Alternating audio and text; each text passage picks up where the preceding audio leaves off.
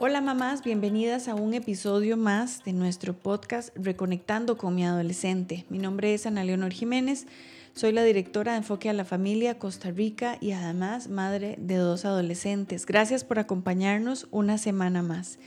Quisiera recordarles que usted puede escuchar este podcast en las diferentes plataformas como Spotify, Google Podcast y Apple Podcast, así que recomiéndelo a sus amigas que también tienen hijos adolescentes y convirtámonos en una comunidad de mamás que, que trabajan por reconectar con sus hijos. Hoy me acompaña nuevamente Jason Cordero, consejero de nuestra oficina. ¿Cómo estás, Jason? Hola Anita, muy bien, gracias a Dios. Espero que, que vos también estés muy bien y muy emocionado por seguir abordando preguntas recurrentes que mamás de adolescentes nos hacen. Y hoy quisiera aprovechar pues que vos sos una mamá de adolescente, ¿verdad? De adolescentes, para hacerte algunas preguntas en torno a un concepto, a una idea que constantemente nos, nos plantean las mamás. Se preguntan, ¿cómo sé si lo estoy haciendo bien? Sé que hace un par de meses vos trabajaste en un ebook al respecto y quisiera escucharte, y sé que todas las mamás también, eh, sobre esta pregunta, este cuestionamiento. ¿Cómo sé si como mamá lo estoy haciendo bien? Jason, yo creo que esa es una pregunta que todas las mamás en algún momento nos hacemos y en más de una ocasión en la vida de nuestros hijos nos la hacemos. ¿Cómo sé que estoy haciéndolo bien? Porque los hijos no vienen con un manual y cada hijo es diferente, cada etapa de la vida es diferente. Y en muchas ocasiones atravesamos épocas que pueden ser un poco caóticas, ¿verdad? Cuando son pequeños, las visitas al médico, la primera vez que hace tal cosa, la primera vez que le pasa tal cosa, las carreras todos los días a la escuela. Eh, a veces no sale el día o no sale la vida como lo esperamos, ¿verdad? O nuestros hijos nos presentan retos importantes a los que no sabemos cómo responder preguntas en cuanto a temas de la fe, de sexualidad, conductas que no sabemos cómo enfrentar y podemos sentirnos un poco o muy frustradas, como en algún momento me ha pasado. Pero creo que eh, todo esto podría hacernos olvidar el, centro del asunto de ser mamá, ¿verdad? Y es que eh, Dios nos dio una tarea maravillosa al, al mandarnos a nuestros hijos, ¿verdad? Y es jugar un papel importantísimo en la vida de ellos. Nosotras eh, les ayudamos a formar su autoestima, su identidad, les enseñamos a vivir con gratitud, a ver la vida con, ojos optimistas, con ojos agradecidos. Estamos eh, llamados para ayudarles a encontrar su propósito en, esta vida y ayudarles a, conseguirlo, ¿verdad? Eh, pero bueno, todas estas cosas que, hablábamos podrían hacernos olvidar qué es lo más importante. Lo importante no es que sepan comer bien, que sepan este, no poner los codos en la mesa, que sepan muchos idiomas o que sobresalgan en deportes, como a veces tal vez la sociedad podría llamarnos a pensar que eso es lo verdaderamente importante. Así es que, como decías hace unos meses, trabajamos en un ebook que vamos a poner el enlace aquí en, la portada del, del episodio para que usted pueda conseguirlo eh, basándonos en un libro que se llama La marca eterna de mamá. Está en inglés y estamos poniendo también el link para que usted, si quiere conseguirlo, lo pueda leer. A mí me encantó, me ayudó muchísimo en mi viaje en, la maternidad. Y eh, la autora plantea algunas... Mm, algunos rubros que podríamos plantearnos para saber si estamos haciéndolo bien como mamá, que puede ayudarnos a, dar, a, darnos una, una, idea de qué es lo que realmente importa. Y creo que, que son válidos para nosotras hoy también. Muy bien, quisieras, ah, Anita, yo sé que lo vas a hacer con base en el libro y también desde tu experiencia, ¿cuáles serían estos puntos que eh, podemos considerar, que una mamá puede considerar, preguntarse a sí misma para saber si lo está haciendo bien? Creo que lo, el primero es saber preguntarnos a nosotras mismas si nosotros estamos creando un ambiente positivo en casa, un ambiente positivo para que, para que los chicos eh, se desarrollen. ¿Qué quiero decir con esto? Estoy haciendo de mi hogar un lugar al que mis hijos quieren volver o están deseando salir de la casa porque es insoportable mi mamá o es insoportable el ambiente de carreras, de presión, eh, de angustia que vivimos en la casa. Mm, usted lo puede saber si sus hijos se sienten motivados a invitar a sus amigos a la casa o están deseando llegar a la casa. Usted los puede ver eh, si ponen excusas para llegar tarde, para no llegar a la casa. Mami, podemos ir a comer a tal parte. Mami, podemos ir a la casa fulana. Mami, podemos ir a, hacer algún mandado, ¿verdad? Cosas que, no los inviten a llegar a casa. Em, ¿Ven sus hijos en usted a alguien que se interesa en sus actividades, en sus necesidades, o la ven más como una mamá regañona y quejumbrosa, verdad? Em, he ido aprendiendo a que tengo que concentrarme en las cosas realmente importantes. Entonces yo acostumbraba a ser la mamá regañona que, ¿por qué no recogieron? Que dejen de dejar regueros por todas partes. Qué barbaridad, que ya les he dicho que... Si, si paso todo el día en eso, ¿qué ambiente voy a generar? ¿Qué, ¿Qué cercanía voy a generar en mis hijos si solo ven en mi mamá la que se queja de que tiene que cocinar o la que se queja de tener que llevarlos y traerlos y las presas y el tener que estar pendiente de las medicinas, de la ropa. Yo con mis actitudes de todos los días puedo crear un ambiente positivo para mis hijos o un ambiente que, que detesten, ¿verdad? Otra forma es valorar si estoy inculcándole a mis hijos actitudes positivas o si solo aprenden de nosotros a quejarse de lo que sucede, ¿verdad? Desde cosas tan pequeñas como que la presa, como que otra vez lloviendo, como que, ay, otra vez otra tarea de... Pero esa profesora, ¿qué piensa? Que ustedes tienen, no tienen nada que hacer. Eh, todo, todo, en el trabajo, si me oyen solo quejándome del trabajo, solo quejándome de mis compañeros, ellos aprenden a quejarse de todo, ¿verdad? Em, ¿Se concentra usted en lo bueno que ocurre en su familia y, a contar las bendiciones? ¿O más bien es de las que se pone siempre a capitalizar todas las situaciones difíciles, verdad? Que minimiza las situaciones alegres y divertidas. ¿A qué me refiero con esto? Es usted de las personas que dice, gracias Dios, hoy tenemos que comer, gracias Dios, tenemos un carro para ir a donde, donde necesitamos ir, o gracias Dios porque provees para todo lo que necesitamos, o se concentra en decir eh, que el carro está viejo, que mejor tuviéramos un carro nuevo, o este trabajo que no me gusta, o la casa, yo la quisiera más grande. ¿Qué es lo que usted está sembrando en sus hijos? Creo que es importante que nosotros em, a menudo nos detengamos para decir gracias, gracias por lo que tenemos, incluso decírselos a ellos. Hace poco eh, nos llegó una nota de mi hija diciendo que estaba en el cuadro de honor, maravilloso. A la semana siguiente llegó una nota de una maestra que, que quería hablar con nosotros. No era nada grave, pero mi hija nos hizo ver que habíamos tomado más tiempo hablando de la nota al profesor que felicitándola por el cuadro de honor. Y le dije, amor, tenés razón, tenés razón. Me encanta lo que contás, Anita, porque esto significa que tu hija encontró un ambiente seguro, como lo estás mencionando, para decir, ¿verdad? En medio de que me están llamando la atención por la nota del profesor, por algo que, que, que no salió tan bien, también puedo levantar la mano y decir, pero mami, y esto otro, ¿verdad? Y eso solo sucede si hay un ambiente emocionalmente seguro, y somos los papás los responsables de generar este ambiente emocionalmente seguro.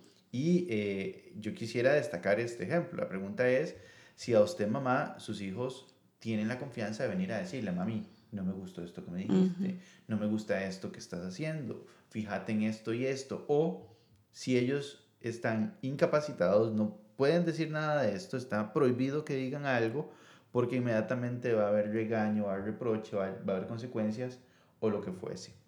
Y yo quisiera, Anita, em, preguntarte en detalle, eh, este, este ambiente emocionalmente seguro es, es valioso, es una clave para todas las relaciones interpersonales, para la relación de matrimonio, para la relación de amistad, para la relación con la familia política y por supuesto con los hijos. ¿Cómo podemos desarrollar en nuestra familia una cultura de, que genere un ambiente emocionalmente seguro? Jason, creo que eh, nosotros podemos hacer cosas eh, pequeñas, pero que causan gran impacto. Y aquí el ingrediente clave, como en todo este tema de crianza, es tener la decisión de hacerlo. Es decidir que voy a invertir tiempo, que voy a invertir eh, recursos, que voy a invertirme en mis hijos, ¿verdad? para, para, desarrollar una familia que, eh, emocionalmente positiva, creo que nosotros debemos cultivar en nuestros hijos la gratitud en lugar de las quejas, ¿verdad? Concentrarnos en las cosas buenas que pasan. Eh, ese día mi hija me recordó, nos recordó cuán importante es reconocer lo bueno de los demás y no centrarnos en el mal comportamiento, en la mala nota, en que no cumplió lo que yo esperaba, sino, amor, gracias porque eres una chica que colabora en la casa. Gracias porque te esfuerzas en el colegio. Gracias porque valoras lo que papá y yo estamos haciendo por vos al darte educación. Gracias porque eres educada y respondes bien a los mayores. En fin, tener gratitud y no quejarnos y decirles, es que usted no, no saluda bien, es que usted no recoge, es que, ¿verdad? Yo creo que a nosotros como adultos, eh, por ejemplo, trabajando en una oficina, si solo nos dicen lo malo, por supuesto. no vamos a querer volver ahí. Perdón que te interrumpa de nuevo, pero es que yo creo que esto es demasiado importante para esta generación en particular. Necesitamos enseñar a nuestros hijos adolescentes el valor de la gratitud. Hoy eh, la comunicación, los medios de, redes sociales eh, nos hacen ver como que todo está ahí. darlo por sentado, darlo por hecho. Exactamente. Y eh, necesitamos comenzar a generar una, una, una, generación diferente, al menos en este, en este elemento, de personas agradecidas, agradecidas con la vida, agradecidas con los trabajos de los papás, agradecidas con la gestión de crianza de los papás. Y esto de nuevo, no va a aparecer en ellos si no se los modelamos. Por y si no les enseñamos directamente, explícitamente a, vamos a dar gracias por lo que tenemos, por el trabajo, como vos decías, por por la salud, porque hoy podemos dormir abrigados, porque tenemos recursos para estudiar, etc. Claro, eh, creo que es muy importante lo que mencionas. Em, a veces nos quejamos de que esta generación que no valora, esta generación que no, bueno, ¿quién está criando a esta generación? Sino nosotros, ¿verdad? Somos nosotros los que estamos llamados a dejar una huella diferente en la vida de, en la vida de ellos. Así es que Reitero, la gratitud es importante, eh, sobre todo cuando hay adolescentes que viven eh, eh, presionados tal vez por sus compañeros, por tener, por, ¿verdad? por aparentar. No, no, gracias, gracias por lo que tenemos, es suficiente y todo viene del Señor. hay que enseñarles de dónde vienen nuestras bendiciones también. Creo que otro punto que podemos desarrollar en ellos es em, la confianza en lugar de las dudas. ¿A qué me refiero con esto? Nuestro hogar debe ser un lugar en donde los chicos se sientan en confianza, como decías ahora, seguros, eh, para hablar de su corazón, para hablar de lo que temen, para hablar eh, de lo que les aflige. Y nosotros tenemos que ser muy intencionados. Yo creía que mi hijo estaba muy bien en el cole, que estaba muy contento, yo lo veía bien, hasta que un día dijo, ma, estoy preocupado, eh, es, demasiado trabajo, está en su último año de colegio, vienen grandes retos y dije, mm, este es un tema con el que tengo que ser intencionada, sentarme con él y preguntarle, amor, ¿qué te emociona? ¿Qué te asusta? ¿En qué puedo ayudarte? ¿Cómo podemos trabajar esas áreas eh, en las que tienes miedo, en las que tienes angustia o en las que no te sientes seguro. Eso es importantísimo para crear un ambiente emocionalmente seguro para, para nuestros hijos. Además, el tema de la paz, cultivar la paz en lugar de los conflictos, Jason. Eh, nuestro hogar debe ser un hogar de paz, un hogar, un remanso donde tanto nosotros como nuestros hijos quieran ir, porque no es igual al resto del mundo, porque aquí no hay conflicto, eh, las chiquillas, me, oigo a, mis hija, a mi hija y a sus amigas hablar de que fulana dijo, de que Mengano protestó, de que el conflicto, de que si no le gusto, si no le caigo bien. Eh, mi hijo también, ¿verdad? Con, con, los asuntos de la universidad, en, en, casa siempre, en oficina siempre se pueden encontrar asuntos difíciles de resolver, pero que Oh, cuando llegamos a casa sea ese lugar donde podamos descansar, donde podamos reposar, donde entre todos nos damos ánimo. Eso es un lugar en donde hay paz y hay entonces un lugar emocionalmente seguro. Qué importante todo lo que dices, ¿verdad? Es generar un, un, ambiente emocionalmente seguro para nuestros hijos, donde haya gratitud, donde haya confianza y donde haya paz. Pienso que esto les va a poner en la perspectiva correcta, les va a, dar una sensación de certeza en lugar de recelo, de seguridad en lugar de inseguridad, de estabilidad en lugar de inestabilidad, de descanso en lugar de, estar constantemente en, estrés, de, estar protegido en lugar de, vivir con miedo, de sentirme en libertad en lugar de, de cautivo. Yo quiero agradecerte, Anita, por abrir tu corazón, por contar tu experiencia y por compartir este primer elemento de autoevaluación. Ya eso lo hemos compartido uno y es, y, es importantísimo. Eh, quiero saber yo como mamá si estoy generando un ambiente emocionalmente seguro para mis hijos. En el próximo episodio vamos a continuar conversando sobre preguntas de evaluación para saber si lo estamos haciendo bien como mamás. Pero para hoy, Anita, quisieras dar algunas palabras de cierre para las mamás que hoy nos escuchan y dicen, bueno, tengo que, revisar si en lugar de, de, un ambiente seguro estoy haciendo un ambiente tenso, ¿qué puedo hacer? No se dé por vencida, mamá. No se dé por vencida. Este asunto es un asunto de crecimiento, no solo de los chicos, sino de nosotras también.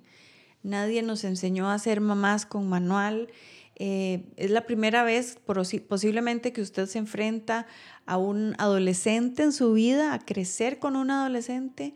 No se aflija, no se dé por vencida. Dedíquese más bien a, a crecer, a aprender de sus hijos, aprender estrategias que le ayuden a crecer a usted y a crecer en la relación con sus hijos. Esta es una tarea hermosa y no podemos dejarla botada.